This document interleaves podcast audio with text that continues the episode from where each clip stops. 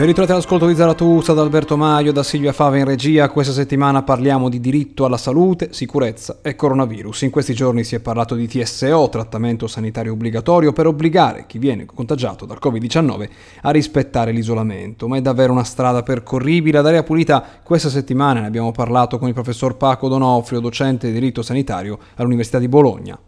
Il TSO è un acronimo che sta per trattamento sanitario obbligatorio è un meccanismo eh, di contenimento del rischio principalmente di patologie eh, di origine psichiatrica che è stato introdotto in Italia con eh, la riforma del sistema sanitario nazionale, quindi la legge 833 del 1978, quindi un istituto piuttosto datato, che in questi ultimi giorni è tornato alle cronache per la sua eventuale eh, applicabilità anche ai pazienti eh, affetti eh, da coronavirus, risultati positivi e che rifiutino eh, le cure e quindi i protocolli previsti dal sistema sanitario nazionale. Dunque, il TSO è un meccanismo molto complesso, diremmo anche giuridicamente molto eh, delicato, perché naturalmente eh, si contrappongono due esigenze, il diritto all'autodeterminazione di un soggetto che può anche accettare di vivere una condizione morbosa, una condizione di malattia, una condizione di infermità e dall'altro l'esigenza del, della collettività, quindi l'esigenza dello Stato di evitare che questa condizione del paziente possa essere una fonte di rischio per se stesso e soprattutto per gli altri. Ecco perché dicevo che principalmente viene applicato in ambito sanitario ehm, e psichiatrico, cioè quando un soggetto eh, accertata la sua capacità di intendere e di volere rischia di essere eh, violento e quindi di eh, cagionare danni a se stesso, si parla di autolesionismo, oppure nei confronti di terzi. Eh, dicevo un meccanismo delicato perché naturalmente coinvolge un principio costituzionale che è la libertà personale. Viene disposto eh, dal sindaco con un parere fornito da due medici. Eh, il sindaco entro 48 ore dalla firma dell'ordinanza deve tuttavia eh, notificare la stessa e comunicarla al giudice tutelare perché naturalmente essendo un provvedimento che incide fortemente sulla libertà personale di un soggetto c'è bisogno anche di una, eh, di una valutazione in senso eh, adesivo ehm, da parte di un eh, giudice, quindi del giudice tutelare. Quindi è un meccanismo molto complesso eh, e molto delicato che eh, diciamo così può portare anche a una lesione di diritti costituzionali e quindi ad una eh, possibile azione di risarcimento del soggetto ingiustamente sottoposto al TSO nei confronti dello Stato. Quindi trattamento sanitario obbligatorio, una cura alla quale ci si deve sottoporre obbligatoriamente, questa è la eh, sostanza e il sindaco è la, la, la, parte che agisce, che decide di, eh, di dare questa, questo trattamento. Dall'altra parte però possiamo dire che nella prassi è stato utilizzato, possiamo dirlo, per la malattia mentale, per affrontare il problema della malattia mentale. Principalmente nasce in quell'ambito, eh, però naturalmente la norma, eh, che è l'articolo 34 della legge 833 del 1978, come ricordavo, non esclude la possibilità eh, che venga appl- applicato in altri ambiti. Eh, c'è peraltro un precedente, eh, proprio nel pieno della crisi ehm, da coronavirus, una anziana signora che si reca all'ospedale di Monza e che, ehm, alla quale vengono riscontrati tutti i segni e i sintomi del coronavirus rifiuta ehm, inizialmente il, il, ricovero e eh, attraverso un procedimento di TSO le viene imposto invece eh, di sottoporsi alle cure ospedaliere. Naturalmente il TSO può essere disposto quando il soggetto ehm, esplicitamente e in modo immotivato eh, rifiuta, quando non vi sia la possibilità di sottoporre lo stesso a cure extra ospedaliere e quindi eh, nel caso in cui il suo contenimento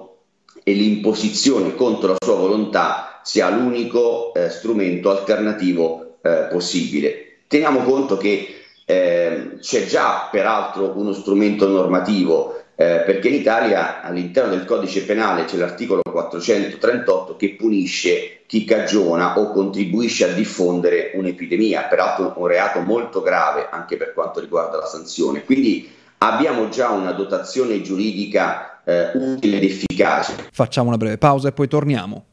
Siete all'ascolto di Zaratustra, questa settimana parliamo di coronavirus, TSO e diritto alla salute con il professor Paco Donofrio, docente di diritto sanitario all'Università di Bologna. Il fenomeno del coronavirus è stato ed è un fenomeno nuovo eh, non soltanto per i medici, come abbiamo visto, non abbiamo ancora un vaccino, non abbiamo cure sicure, ma lo è naturalmente anche per i giuristi. Quindi la difficoltà in ambito giuridico è un po' quella che c'è anche in ambito sanitario, cioè adattare strumenti, meccanismi, protocolli già esistenti ma che nascevano per altri tipi di esigenze e per altri tipi di contesti alla realtà attuale. Facciamo un esempio appunto collegato al coronavirus, tutti parlano di questo imprenditore ma potrebbe essere chiunque altro che una volta eh, risultato positivo al tampone eh, decidesse di continuare la propria vita normalmente, quindi a frequentare altre persone eh, in violazione di quelle che sono le prescrizioni. In questi casi il sindaco potrebbe intervenire con il TSO?